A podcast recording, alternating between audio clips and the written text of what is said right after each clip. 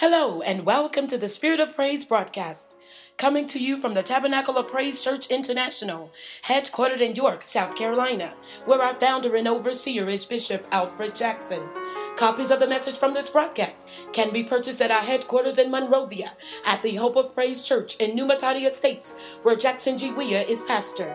We would love to hear from you, so write to us here in America at 229 Wood Street, York, South Carolina 29745 or email us at tabernacleofpraise at msn.com.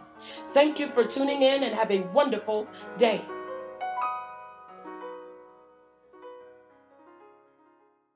Matthew chapter 2. I just want to share a brief word with you today. Um, I pray that will, that will inspire us. And there's so much to share on Christmas Day, so much to share about the Savior, so much to share about what God has done, what God is doing, and what God is yet going to do. Because as we've been ministering the last two Sundays, you know, this season is not just about the birth of the Savior coming into the world, but it's also about his coming again. And we can never forget that. And I really encourage you, um, I really encourage you to read. I encourage you to read. Uh, I encourage you to read Revelations. You know, the message we preached a few Sundays ago talked about the blessing of reading the prophecy that's written in the book. But one of the things that I've discovered um, is that, you know, if you go back and you read the prophets and you read, uh, you know, uh, Isaiah and uh, Ezekiel, um, uh, Zechariah, um, uh, the latter, those latter prophets, and you read it in conjunction with Revelation, you get such a greater understanding of what took place and what's going to take place. And you're able to tie things together and opens up your understanding. God is in control. You know, He's in control. Um, sin is going to be judged and sin is going to be punished. You know, we live in a time, and I want us to hear this, this is not a part of our message. We live in a time, I was reading in the 16th chapter of, of Revelation the other day, and it talked about, you know, uh, the, the, the um, wrath of God that's been, that will be poured out on the earth. And as God was pouring out his wrath, it talked about how people refused to repent and how many of them cursed God. And I see, I see with the attitudes in this world today because we have, we have in the world, not just in America, uh, but we've, we're, we're moving in that direction in America where, where our own perspective is right and, and, and God is wrong. And, and, and people are teaching that, and people are pushing, people are pushing agendas uh, in families uh, that don't line up with the Word of God and the will of God. And, and, and people are not reading. They're not reading the Bible. They don't know what the Bible says. And um, people are going to churches that are not teaching about, and they're altering the scriptures, and they're teaching things that are not in line with the scriptures. And, and, and, and, and so, you know, I see the day coming when people are going to curse God. They're going to refuse to repent because they're thinking that God is wrong, that God is being too harsh, that God is being mean, and why can't I live the way I want to live? This is my life. You know, why can't I do this? I have a right to do this. And so the day is going to come when the wrath of God is poured out on the earth, whether you're living or dead. Now, you can die in your sin, but you're going to face God in judgment. Yeah, yeah. And so we need to we need to read, saints. Don't just come to church. Don't just come to church. There's not a person in here except these little babies who cannot read.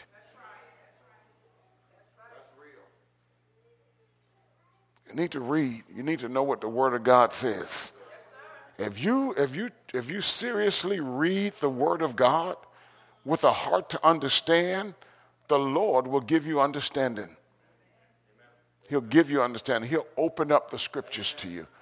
Hallelujah. Anyway, message number one. Message number two is in Matthew chapter 2. After Jesus was born in Bethlehem in Judea during the time of King Herod, Magi, or wise men from the east, came to Jerusalem and asked, Where is the one who has been born King of Jews?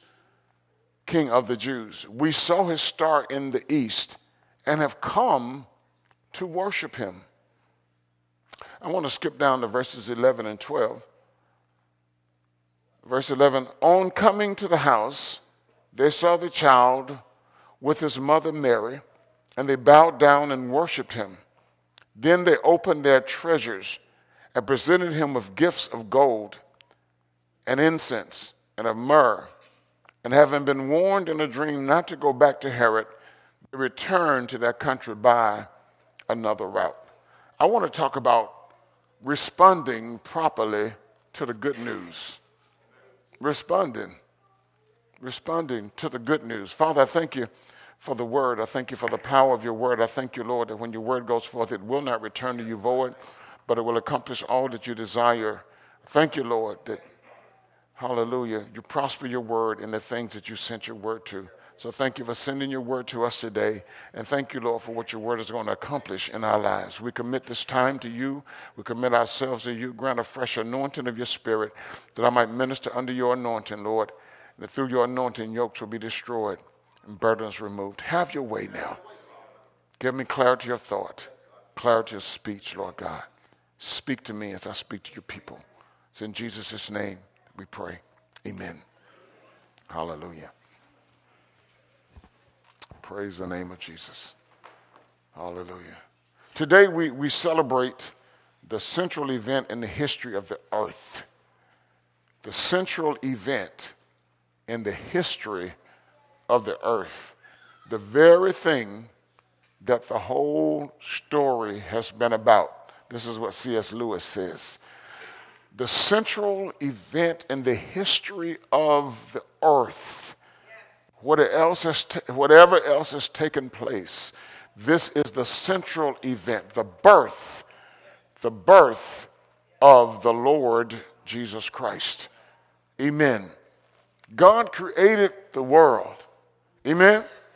This is the central event because from Genesis, where we see the, the, where God cursed the serpent, it said that the, the, the, the, seed of the woman would bruise the serpent's head, and the serpent would bruise his heel, the seed of the woman's heel. It speaks of Jesus Christ. His birth is the central event, the central event in the history of the earth. That's what we're celebrating.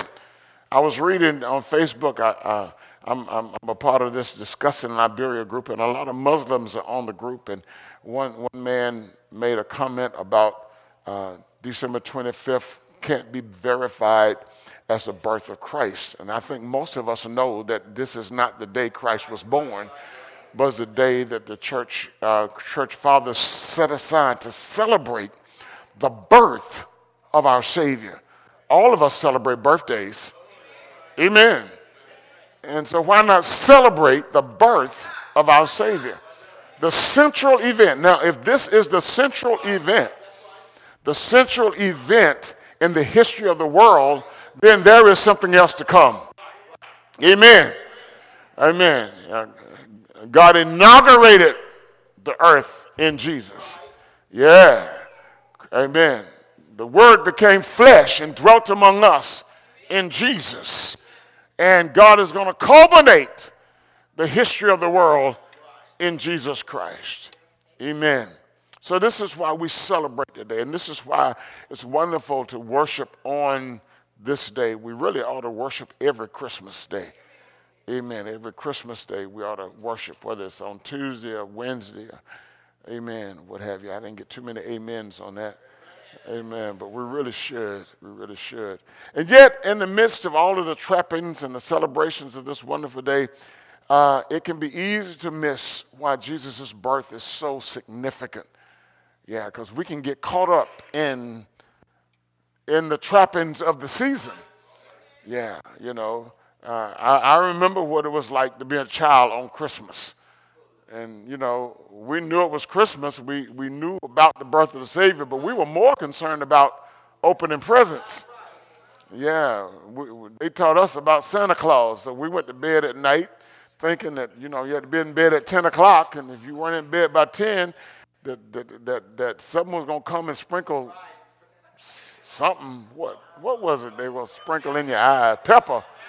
Pepper in your eye. Folk lied. I tell you, they told so many lies. Yeah, I used to I used to look at our chimney. I know. I hope y'all told y'all children about Christmas now, because you know I'll, I'll, I'll, tell it now. If you haven't told them, you better tell them.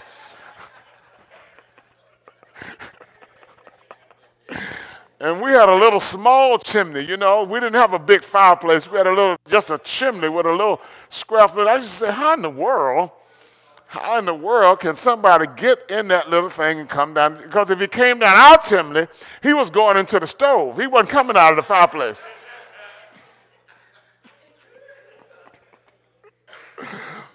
Amen. But we can get caught up in, in, in all of the trappings of Christmas and miss the significance of the birth of our Savior.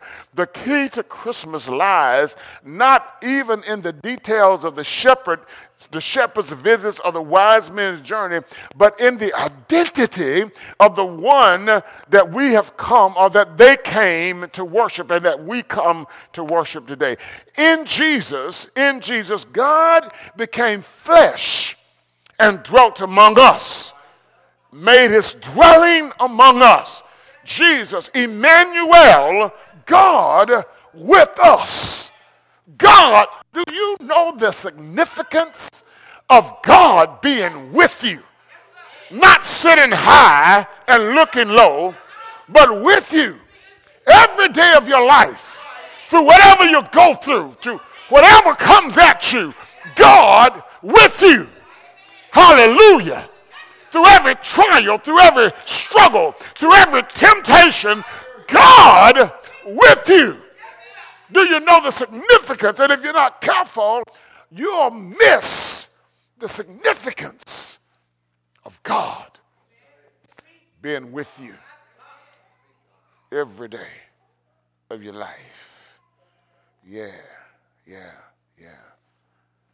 In Jesus, God became flesh and dwelt among us. So we don't serve three different gods.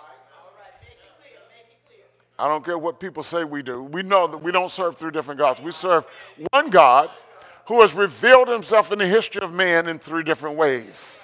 Amen. We serve God the Father in the Old Testament, revealing himself directly through the prophets. In the New Testament, God revealing himself in Jesus Christ. And now God is with us in the person of the Holy Spirit, one God.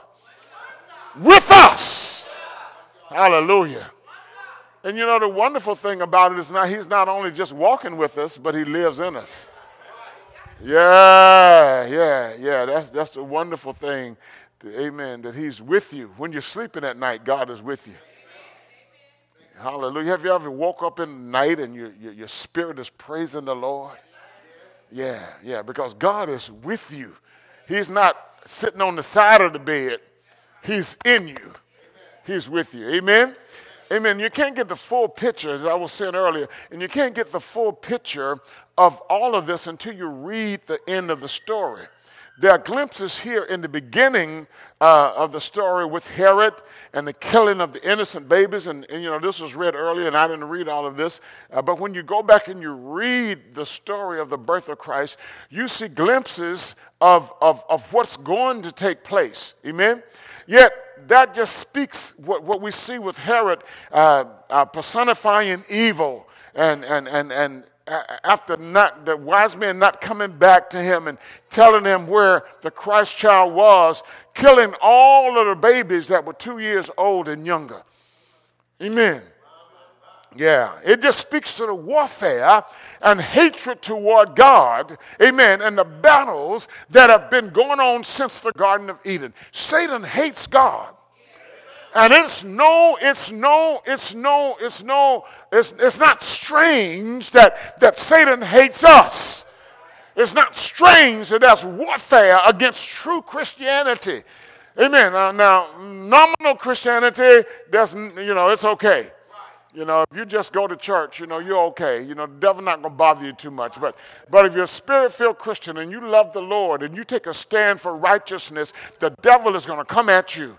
The devil is going to attack you. People will hate you. People will say that you're mean. People will say that you're intolerant. People will say that you're hateful. People will say that you're out of line. Amen. The devil will attack your body. The devil will attack your finances. The devil will attack everything about you if you stand for God. But it's not anything strange because the Bible speaks of all of this. Speaks of all of this. Yeah, yeah. And it's been going on since the beginning. Yeah. Yeah. When, you, when, when Moses was born, you see what took place. Yeah. When Pharaoh killed all of those babies. Yeah, yeah. You see what took place. And, and it, it's in, in, in Revelation that we see the end of the story. What happens when Satan and those who follow him and worship him uh, uh, uh, what happens to them. And it is in Revelations also that we really see Jesus victorious and reigning as King of Kings and Lord of Lords. You got to read Revelation. I keep telling you, and I'm going to keep on saying, I don't care if it incites fear in you, you need to read it. And you need to read it with understanding. Amen. Yet in this in this first advent, in this first advent of Christ, Advent means coming. The first coming of Christ, there, there is a message worth receiving. As I said earlier, there are many messages. When you, when you look at these scriptures, there are so many messages that, that come to mind. Um, but God has given us just one today from this passage of scripture. And I'm going to share this, and I'm going to, I'm going to be finished in just a few minutes, so you better catch it while I'm going. Yeah, yeah. When we look at this, one of the things that we see in, in the second chapter of, of Matthew is the vision, visit of the Magi, the, the wise men. And, you know, some people have relegated these men to just astrologers, but when you really do the reading, you do the research, and you, you go back and study, they were actually wise men. They were not just watchers of stars. Um, you know, and, and I was reading, and it, it talked about they were actually um, Median priest, a Median priest from the Mede Empire. And you read about Medo, Medo Persia. Yeah, and you, that's why you need to read the prophets, because then when you get to Revelations and you see what some of the things that happens in Revelations, it ties it back to the Medo-Persian Empire and Babylonia. But here, these were actually priests uh, of the Median Empire. And, and, and, and one of the reasons this is significant is that when the Israelites were taken into captivity, one of the empires that they were subject to was the Medo Persian Empire. So Judaism was there, and it was when you read about Esther and Artaxerxes, and you read about King Darius and Syria and, and, and Cyrus, kings of the Medo Persian Empire, and you see the Jewish people living in this empire and planning the word of God. I mean, and, and you see, was it Cyrus? Uh, King Cyrus that gave the edict for the Jews to go back and rebuild Jerusalem. Amen. So when you get to the book of uh, Matthew and you read about these wise men, they were not just astrologers. They were actually priests. They, they, they, they, and, and they, they, they knew about God. I don't know. They, they, they were priests in the Median Empire. They, maybe they were God worshippers. All right? And so they knew about the prophecy of the Messiah. And, and, and, and so they knew about times and seasons, and they were and, and, and, and they were watching. They were paying attention. You know, people today don't pay attention to times and seasons. We live for the moment. We live for right now, and we don't pay attention to times and seasons. We got to start paying attention to times and seasons. And the only way you're going to know about the times and seasons of God is you got to get in the book. Look at your neighbor and say, Neighbor, get in the book. So they came they came and, and, and, and, and, and they came looking, they came seeking for the Savior. as I looked at this, and I preached a message on this a long time ago, wise people still seek the Savior. Tell your neighbor, neighbor, wise people seek the Savior. We seek a whole lot of things in life. We seek a whole lot. We're seeking our education. We're seeking careers. We're seeking boyfriends. We're seeking girlfriends. We're seeking husbands. We're seeking wives. We're seeking money. We're seeking fame. We're seeking fortune. Because we're thinking about this life. But we need to be seeking the Savior. We need to be seeking the Savior. We need to be, if you seek Him, what will you find? Well, in this particular passage of scripture, there are four things that, that when you really get a heart for God and you begin to study the scriptures, God is not hard to find. God will reveal himself to you. So, even in this particular scripture, this is some of the things that you'll find out when you begin to seek, because seeking is not just reading these few verses. Seeking is when you begin to study, when you begin to get the commentaries, when you begin to get to read, when you begin to dig, because you want to find out more about your Savior. You want to find out more about this one that they call Jesus, the Christ of God. You don't want just what you get in church. What you get in church should spur you on to dig more, to seek for more. So many people come to church and that's all they get because they're not they're not they don't have an inspiration inside of them to dig for more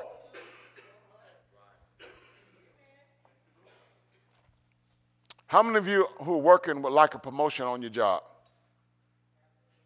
so, what do you do in order to get promotion? What do you do? I don't hear you. You work hard. You find out what it takes to you find out what it takes to get a promotion.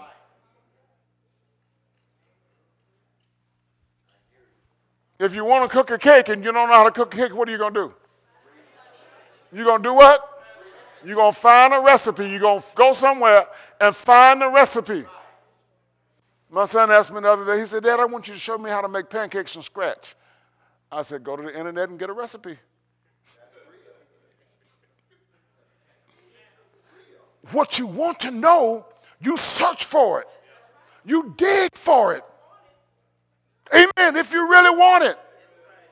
But what happens with a, lot of Christians is we don't dig to find out more about our Savior. Everything is just face value, whatever the pastor says, you know, because we're really not interested. You know, we really wanted to hurry up and finish preaching so we can go home and eat breakfast this morning. I might preach a little while longer since I said that. I'm in him. Hallelujah. Paul preached that man went to sleep and fell out of the window. It's just, it's just it's 9:30 in the morning, so I got a long time to preach, and we got to raise a platform so y'all can sit up there and fall out of the window. Because you're gonna go to sleep on me today. Hallelujah. Amen. So, so when you begin to dig, some of the things you see here is that the place of Jesus' birth, amen, amen, the place of his birth is Bethlehem, the house of bread. So the bread of life has come through the house of bread. Amen. Jesus is the bread of life. Doesn't the Bible call him the bread of life? And he's come through the house of bread. You begin to find out about his birth, the place of his birth. You, you begin to see that he, he went to Egypt. Amen. And why he went to Egypt. All of it's prophesied. So what happens is you begin to see prophecy come to fulfillment.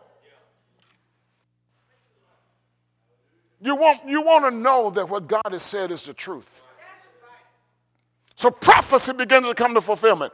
You see the slaughter of the innocent children. And you see him just dwelling at Nazareth. Amen. Amen. You see all of this because this is prophesied. Amen. And what the, what the Christ story is letting us know is that what God has said through his prophets is the truth. And that proves God is true. So if you want to serve the true and the living God, you begin to search to find out if what he said was the truth. And Jesus said, You shall know the truth, and the truth shall do what? Amen. Amen. So, out of all of the things that we seek in life, that we diligently seek. Some of you all are, are, are, engaged in some serious pursuits right now. Are you seeking the Savior? Is His birth significant enough for you, to you, to seek Him, to really know Him? Not know about Him, but to really know Him, to have an intimate personal relationship with Him. Whew. Yeah, yeah. Seeking the Savior in this life will lead to eternal life. Amen? Yeah. He came, amen, that we might have life, yeah, more abundantly, but also eternal life. Yeah, yeah. The wise men, and when they found him, Listen to this. When they found him, they said, Where is he? Where's the one who has been born king of the Jews? We saw a star in the east, and we have come to do what? We come to do what? We come to do what? So when they got down to verse, verse 9 said, after they heard the king, king said, come back and tell me because I want to worship him because he was lying. And they heard the king, they went on their way, and the star they had seen in the east went ahead of them until it stopped over the place where the child was. I'm not going to talk about the star, but I want to talk about what the wise men did. When they saw the star, they were overjoyed. On coming to the house, they saw the child with his mother, and they bowed down and did what? Worshipped him. They worshiped him. Worship of the Savior is the only proper thing to do when you encounter him. When you really have an encounter with the Lord Jesus Christ, the only proper thing to do is to worship him. Yeah. I mean, his, his presence inspires worship. Being in his presence stirs worship. I mean, you're in such awe that the only thing you can do is worship him. Ooh. Look. Yeah, yeah, yeah, yeah. He, he, is, he is the only one, the only one who's worthy of our worship. For he is the King of kings and he is the Lord of lords, and there is no other name given among men whereby we can be saved. Jesus Christ, the only one God has given, the one God has revealed himself through. Again, he's, he's Emmanuel, he's God with us. He's, a, he's God come in the flesh. Yeah, yeah. He gives us peace. He gives us joy. He gives us victory. Yeah, yeah, yeah. yeah. So they made their way to him and they worshiped him. Yeah. You know what? You don't worship the Lord just because you come to church. Coming to sitting in church is not worshiping the Lord. A lot of people come to church and they don't worship. A lot of people come and they don't worship. Worship is an attitude of the heart, first of all. Yeah, yeah. It's an attitude of the You know, I felt so special when I walked in this morning and, and Gabe saw me. He said, Bishop! And he came running to me. Gave me my hug, and his little sister followed and gave me my hug. You know, and it is, it's, when I think about that, I didn't think that he was worshiping me, but I think about how we should approach the Savior. I mean, you know, people, people come out of obligation. A lot of people really don't want to, especially, especially some children, you know, they'll stay at home. And some adults will stay at home and they thought I wasn't looking for them. But there's, there's not this excitement about being in worship and, and, and, and, and, and, and really worshiping the Savior. Are you hearing me? Not worshiping the pastor, but worshiping the Savior. That means that when you sing, you're singing to Him. You're not singing to the people. You're not singing so people can see you. You're singing to Him. When you're praying, you're praying to Him. When you're lifting up holy hands, you're worshiping Him.